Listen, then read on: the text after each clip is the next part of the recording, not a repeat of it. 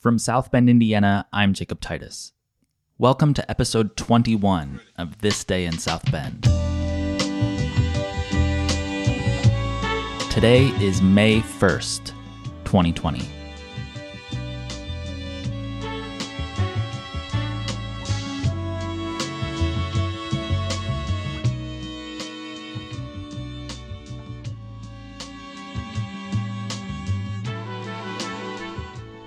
Yesterday, we touched on the fact that in the late 1800s and early 1900s, there were two main newspapers in South Bend the South Bend Tribune and the South Bend News Times.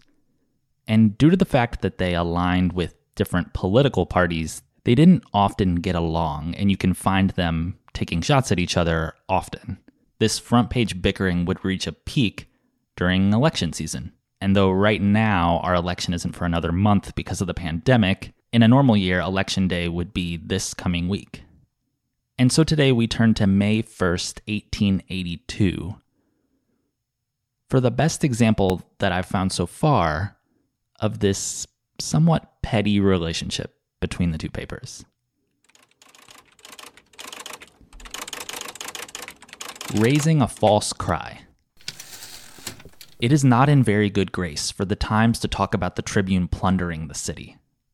When the Republicans had control of the city, no favoritism was shown.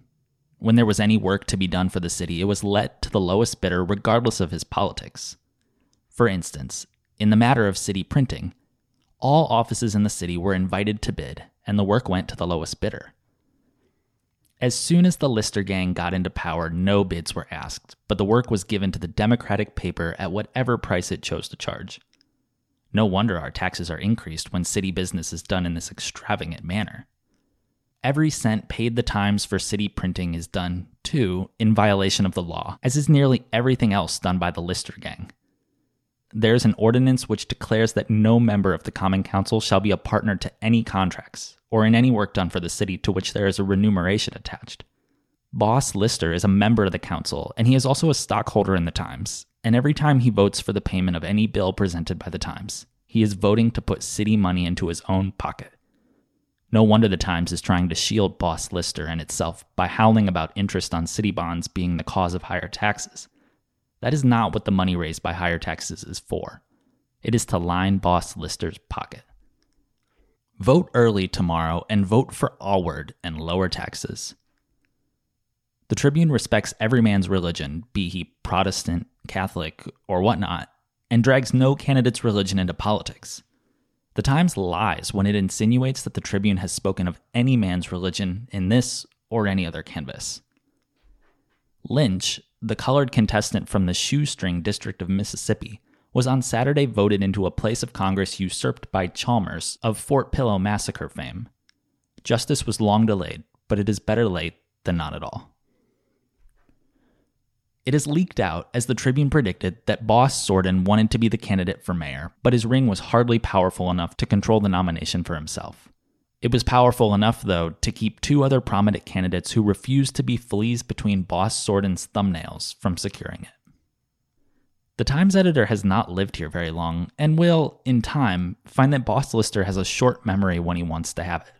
It's a statement that Judge Alward sought the Democratic nomination for mayor in 1876 was made without the least regard for veracity.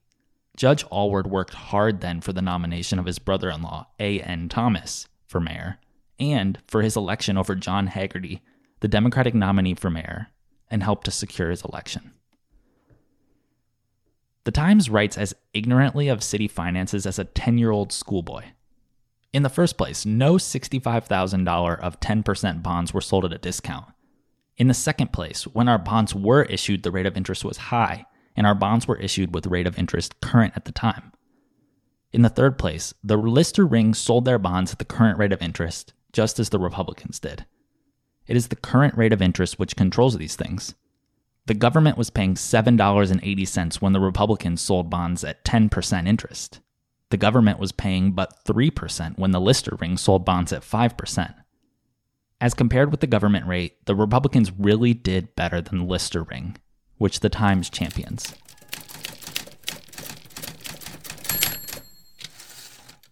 It is completely understandable if some of that was gibberish. This is the culmination of a back and forth between these papers that I've been seeing in 1882 for a couple weeks, particularly this last part about the bonds. If you were reading the paper every day at the time, you would have known what they were talking about with these different with these different payments and interest rates.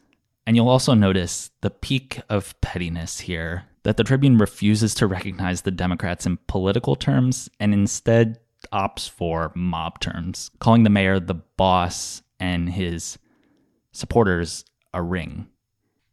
Until Monday, thank you for listening.